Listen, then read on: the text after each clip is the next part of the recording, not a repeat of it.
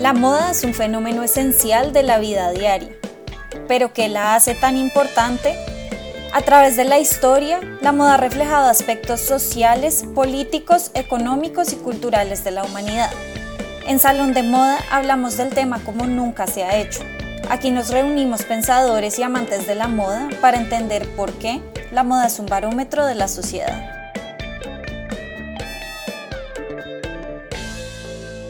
Saludos y bienvenidas a un nuevo episodio de Salón de Moda. Yo soy Camila Bizambra y hoy estoy aquí con Laura Beltrán Rubio para hablar de un tema que siempre ha capturado mi atención, como la de muchos otros, por ser probablemente uno de los temas más tabúes que he querido discutir, la moda y la prostitución. Aunque no me parece escandaloso en sí que haya personas que hagan un trabajo sexual, las reacciones que causan la colectividad social siempre me han interesado, desde las zonas de tolerancia hasta la retórica de la moralidad que se le impone sobre todo a las mujeres para separarse de la labor sexual, es un tema que se trata las sombras. Sin embargo, su impacto en la moda es ineludible y creo que en mi closet y en el de la mayoría de las personas hay varias prendas que seguramente empezaron con una inspiración en el trabajo sexual. Antes de entrar en detalles sobre la relación tan cercana que existe entre la moda y la prostitución, creo que vale la pena recordar que el trabajo sexual ha existido desde hace siglos, y no sabrías incluso milenios. Hacia finales de la Edad Media y en la transición hacia el Renacimiento, la figura de la prostituta se hizo además bastante visible. Por un lado, esto tuvo que ver con la organización de la religión católica como institución y el periodo en que se empezaron a cuestionar todas sus fallas con la reforma protestante. Pero, y ahora sí entrando un poco en la historia de la moda, también tuvo que ver con la proliferación de manuscritos y libros impresos que ilustraban a los distintos tipos de personas que habitaban el mundo. Uno de los más famosos es el libro de los hábitos o vestidos antiguos y modernos de todas partes del mundo de Cesare Becellio, publicado por primera vez en 1598. Este libro contiene ilustraciones y comentarios sobre cómo vestían las personas de distintos lugares y curiosamente incluía distintos tipos para el mismo lugar geográfico. Entonces, por ejemplo, hay una cantidad de detalles sobre las mujeres de la península itálica separándolas por región, pero también de acuerdo a si eran mujeres casadas, solteras, madres, prostitutas, cortesanas y demás. El vestuario era el que marcaba la diferencia y estas a veces eran bastante sutiles, pero lo importante aquí es que con este tipo de libros ilustrados de distintas clases entre comillas, de personas, se comenzaron a constituir estereotipos de cómo es que se ven las prostitutas de acuerdo con cómo se visten, y así también se comenzaron a asociar ciertas prendas de vestir y hasta el lujo excesivo en la moda con la prostitución. Otro lugar en donde vemos a las prostitutas históricamente es en el arte. El ejemplo más claro para mí es la pintura de Olimpia realizada por Edouard Manet en 1863. En la pintura está una mujer desnuda usando solamente una gargantilla con una mujer de servicio de piel oscura detrás de ella que le muestra unas flores. El tema racial de esta pintura es muy importante, pero para efectos de hoy solamente hablemos de la codificación de la prostitución. La gargantilla durante muchos años fue símbolo de libertinaje. Es por esto que pensamos mucho también en el collar de perlas de Ana Bolena. Era un símbolo al igual que en Olimpia. Hoy en día la gargantilla no tiene el mismo sentido, pero creo que es importante ponerse en el lugar y momento donde ocurre un suceso y no perder de vista que cuando Manet creó Olimpia fue increíblemente escandaloso. Las perlas, de hecho, son súper curiosas porque han sido utilizadas para representar la dualidad inherente a la feminidad entre sus dos extremos. La pureza virginal, asociada con la Virgen María en las religiones cristianas, pero claramente no se limita a ella, y la sexualidad desenfrenada, por el otro lado, que equivaldría a la figura de Eva, la pecadora en la tradición judeocristiana. Históricamente, las perlas han simbolizado la pureza virginal tanto como la sexualidad desenfrenada y el significado que se les otorga depende un poco del contexto. Entonces, así como la gargantilla de perlas sobre el cuerpo desnudo puede ser casi que una representación absoluta de la prostitución, las joyas de perlas en los retratos de bodas del Renacimiento pueden considerarse una imagen de la pureza de la futura esposa. Y cuando se representan bordadas ricamente sobre un vestido que cubre el cuerpo de una mujer embarazada en la pintura neerlandesa, por ejemplo, vemos expresada toda la dualidad de las perlas y la existencia femenina. Para ser madres necesitan de su sexualidad, pero esta debe ser controlada y casi que utilitaria, por decirlo de alguna forma. Sobre el arte del Renacimiento podría hablar horas porque me parece súper curioso cómo puede llegar a estar tan lleno de imágenes sexuales bastante claras. Por ejemplo, a veces las estampas tenían los vestidos representados con pedazos de papel pegado que se podían levantar para ver la imagen de la mujer desnuda debajo de su ropa. Y al mismo tiempo, el arte del Renacimiento tendemos a entenderlo exclusivamente desde la religión y lo religioso. Pero bueno, esto puede ser un tema para otro episodio. Y volviendo a la prostitución, donde hay mil ejemplos, como está diciendo Lauris, otro medio que ha jugado mucho con las figuras de las prostitutas y gigolos es el cine. El ejemplo más evidente para todo el mundo, o por lo menos para mí y muchas otras personas, es Vivian Ward, interpretada por Julia Roberts en Pretty Woman o Mujer Bonita. La escena de cuando se va de compras es parte del imaginario de la cultura popular de muchísimas personas como la escena más simbólica de una mujer de baja clase logrando conquistar el mundo de la clase alta. American Gigolo o Gigolo americano que además trabajó directamente con Armani para hacer los trajes del personaje de Richard Gere. Es una película donde Richard tiene el papel de un gigolo o trabajador sexual. Lo que nos queda de la imagen es la elegancia de Gere y cómo Armani capitalizó su marca a través del actor y el rol. Y el ejemplo menos evidente es el de Holly Golightly en Diamantes para el desayuno, o Breakfast and Tiffany's en inglés, ya que la película trató el tema con mucho romanticismo. En este caso fue Givenchy quien diseñó el vestuario de la protagonista, interpretada por Audrey Hepburn, que además le dio paso al famoso vestidito negro y toda la mitología alrededor de la actriz como una de las mujeres más elegantes del mundo, olvidando que su rol más famoso es el de trabajadora sexual. Es interesante cómo en el siglo XX estas asociaciones estilizadas del trabajo sexual fueron atractivas para las marcas de lujo o el mundo del lujo. El cine y el lujo vieron una oportunidad de estilizar y hasta romantizar el trabajo sexual a partir de la estética, haciendo pequeñas alusiones escandalosas al trabajo sexual, que lograban atraer la atención del espectador sin casarse lo suficiente con el tema para realmente crear repudio entre nuestras sociedades moralistas. Nos hacen sonrojar sin necesidad de ir a quemar los libros y las películas. Hoy hay pocos que pensarían que Holly Golightly era una prostituta, pero siempre estuvieron las pequeñas señales, su relación con Sally Tomato, interpretado por Alan Reed, la escena en el club de striptease, a donde una mujer de bien jamás entraría, y cuando captó rápidamente que Gregory también hacía trabajo sexual.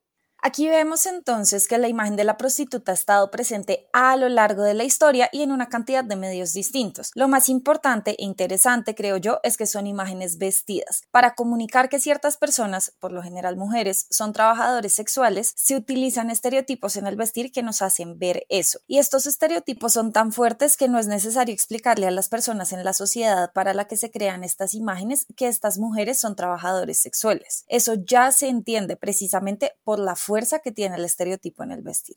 En otra vida estudié Derecho y traté un caso en mi tesis que es muy relevante para nuestro tema. Fue un caso donde una chica que iba caminando por Bogotá en minifalda fue agredida por un hombre que le agarró la nalga debajo de su falda. Fue un caso que terminó en la Corte Suprema de Justicia de Colombia y la Corte decidió que no fue un delito contra la libertad sexual, sino contra la honra. Creo que es pertinente este caso que si bien fue tratado hace 10 años, nos ayuda a visibilizar el problema de la ropa. Usar prendas como minifaldas tiene un contexto de estereotipo sexual que encima es perpetuado por las instituciones. La Corte decidió que tocar a esta mujer sin consentimiento porque estaba usando una minifalda no fue un delito contra su libertad sexual, su libertad de no ser tocada sin consentimiento. La Corte decidió que fue un atentado contra su honra, decir, cómo quedó ella ante la sociedad. Creo que es una distinción poderosa, porque hoy en día, personalmente, y creo no ser la única, a veces pienso dos veces antes de ponerme ciertas prendas, y una de ellas es la minifalda. Creo que los cuerpos de las mujeres constantemente están bajo escrutinio, y las prendas de vestir codifican este escrutinio.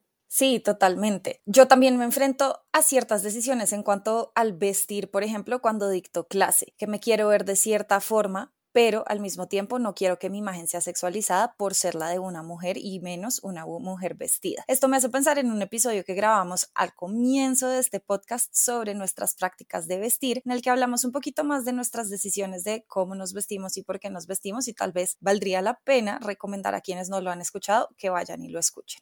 Pero volviendo al tema, este caso que tú exploraste en tu tesis no es el único ni el más reciente. Una y otra vez hemos visto cómo a las mujeres se las acusa de haber buscado, entre comillas, el abuso sexual cuando utilizan prendas que se consideran sexy, como minifaldas, encajes, escotes y demás. Por dar solamente un ejemplo más, hace poco más de un año en Perú se absolvió a un hombre acusado de violación contra una mujer porque ella llevaba ropa interior de encaje color rojo el día del crimen. No me voy a extender más sobre el tema en este momento porque el mes pasado estuve hablando con Martina Barroeta Salaquet, editora de Fashion Nerd en mi canal de Instagram, y la conversación quedó ahí guardada por si a alguien le interesa verla. Pero este ejemplo de Perú, igual que el que nos dio Cami hace unos minutos, es relevante porque nos deja ver cómo es que la idea que tenemos como sobre una prenda de vestir específica justifica la sexualización de la mujer y hasta la violencia ejercida contra ella. Todo porque los estereotipos son más fuertes que la protección de nuestro bienestar y libertad sexual. Totalmente. Y todo esto está relacionado con ciertas ideas que hemos desarrollado como sociedades sobre la moralidad. Tenemos signos y significantes que a través de la historia han causado revuelo y este fue precisamente el tema de mi exposición de moda favorita y la razón por la que quise hablar de este tema hoy. En el 2016 y 2017 el Museo de Artes Decorativas de París hizo una exposición llamada Tenue correct exigée o vestido correcto exigido, en donde se hablaba de las prendas que han causado escándalo a través de la historia. La prostitución y el trabajo sexual son una parte importante de la razón de ser, podríamos decir que un leitmotiv de muchas de estas prendas. Una prenda histórica que amo fue el vestido de Les Merveilleuses o las maravillosas en la París revolucionaria, tanto que hasta quisiera pensar que en alguna vida fui una de estas mujeres. Teresia Cabarrus, la más famosa de las maravillosas en su momento, pero la emperatriz Josephine también lo fue, quienes eran conocidas por su libertad sexual en la época, usaban este tipo de vestidos de gasa semitransparente u otro textil ligero con corte de imperio ajustado al cuerpo y escote pronunciado que en la luz de los candelabros dejaba poco a la imaginación en sus famosas fiestas y noches parisinas. Sobra decir que causó mucho escándalo en su época. Y ya que hablamos de la Revolución Francesa, voy a ir un poquito más atrás en la historia, hacia el llamado Antiguo Régimen, es decir, el periodo antes de la Revolución. En esa época, en el imaginario cultural parisino, se dio paso a dos figuras importantes que separaban a las mujeres, entre comillas, de bien, con aquellas de moralidad dudosa y por ende susceptibles a la prostitución que habitaban el llamado Bajo Mundo, no solo de París, sino de cualquier otra gran ciudad. Se trata de la Lorette y la Grisette. La Lorette era básicamente la prostituta urbana que habitó y trabajó en las calles de París. La Grisette, por otro lado, ocupaba un espacio un poco más complicado. La Grisette recibió su apodo del color gris que vestían las mujeres de clase trabajadora. Ella se empleaba vendiendo ropa y accesorios como mercadera de moda, y más adelante con el nacimiento de los grandes almacenes seguramente trabajó en ellos. Por la naturaleza de su trabajo, la Grisette eventualmente pudo acceder a las últimas modas y hasta vestirse con prendas relativamente lujosas para mujeres de su clase, es decir, abandonó su tradicional gris. Pero, por ser de clase trabajadora, a la Gisette se le acusaba de sostenerse al menos parcialmente de la prostitución y se decía que de ahí venían todos sus lujos, aunque también trabajaba para conseguir algunos de ellos. En algunos casos también se decía que la Gisette recibía su pago en especie en forma de los productos que vendía a los esposos de sus clientas, que también eran sus potenciales amantes. En resumen, la Gisette navegaba una posición intermedia entre la cortesana, la mujer de bien, y la Lorette o la prostituta. Más adelante, y voy a dar un salto abrupto hacia la Nueva York de la primera mitad del siglo XX, en donde surge la figura de las treating girls o algo así como las chicas atendidas o las chicas regaladas, no sé muy bien cómo traducirlo, que también se conocían como charity girls o chicas de caridad. Estas mujeres por lo general eran jóvenes y de clases trabajadoras, vivían en Nueva York, como ya dije, y aceptaban distintos tipos de relaciones con hombres, particularmente con los soldados que regresaban de la guerra a cambio de regalos. De ahí el nombre que se les daba. Pero lo curioso es que cuando se las acusaba de prostitución, ellas se defendían diciendo que solamente habían recibido detalles de sus amantes como cualquier otra novia enamorada. Elizabeth Alice Clement explica todo esto en su libro Love for Sale o Amor para la Venta. Muchos de los regalos que recibían estas mujeres eran prendas de vestir y accesorios a la moda. En ocasiones eran también relativamente lujosos. Otra vez vemos entonces que no es tan fácil distinguir entre la prostituta y la mujer de bien a la moda. Y un detalle curioso es que lo que parece sacar a estas mujeres que intercambian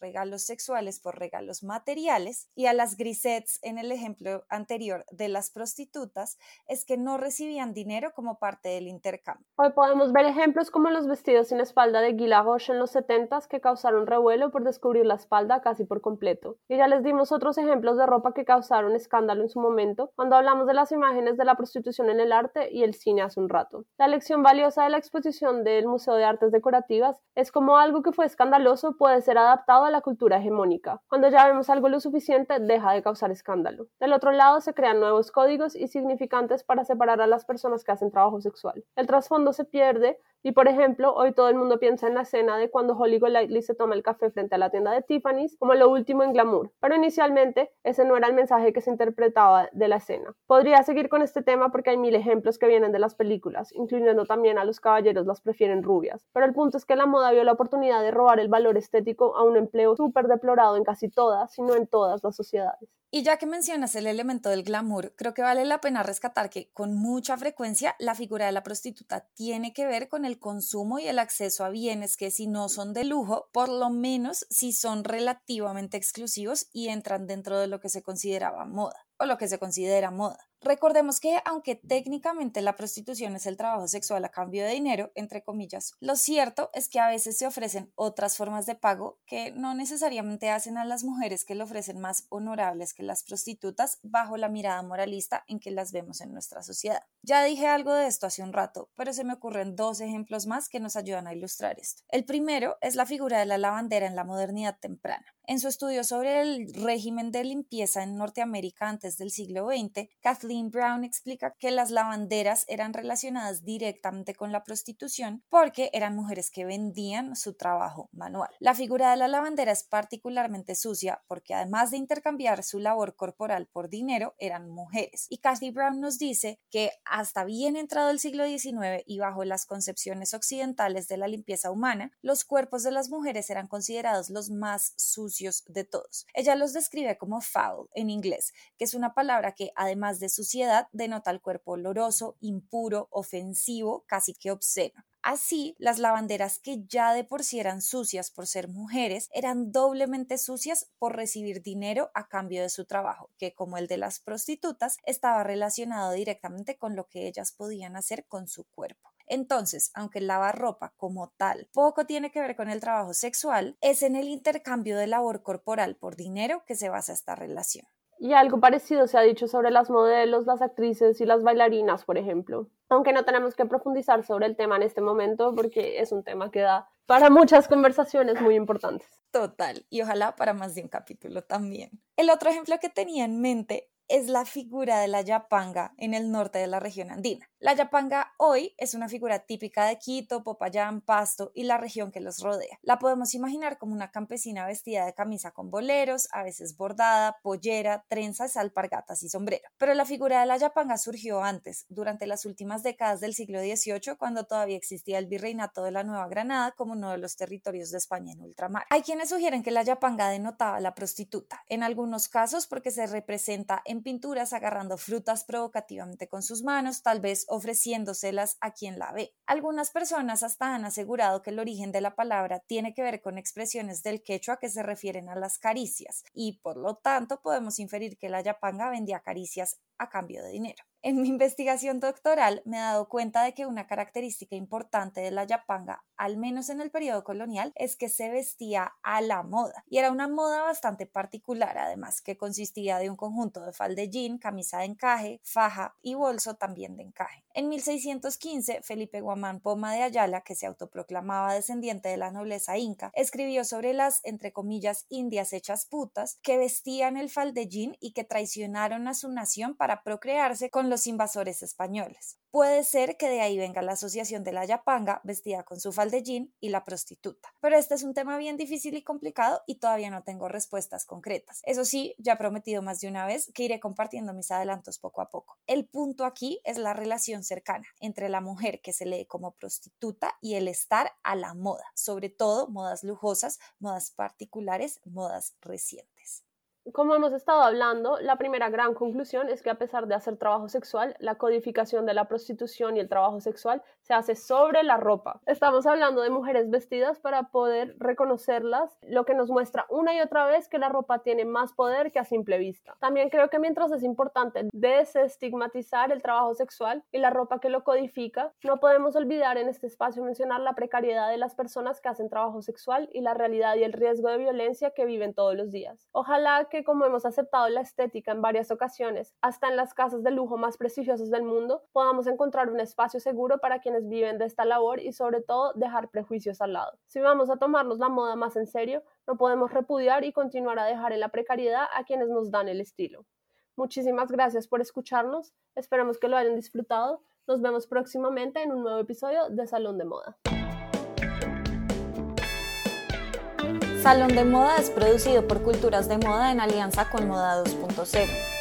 Agradecemos a Fer Cárdenas por la música, a John Jairo Varela Rodríguez por el diseño gráfico y a Maca Rubio por la edición del audio.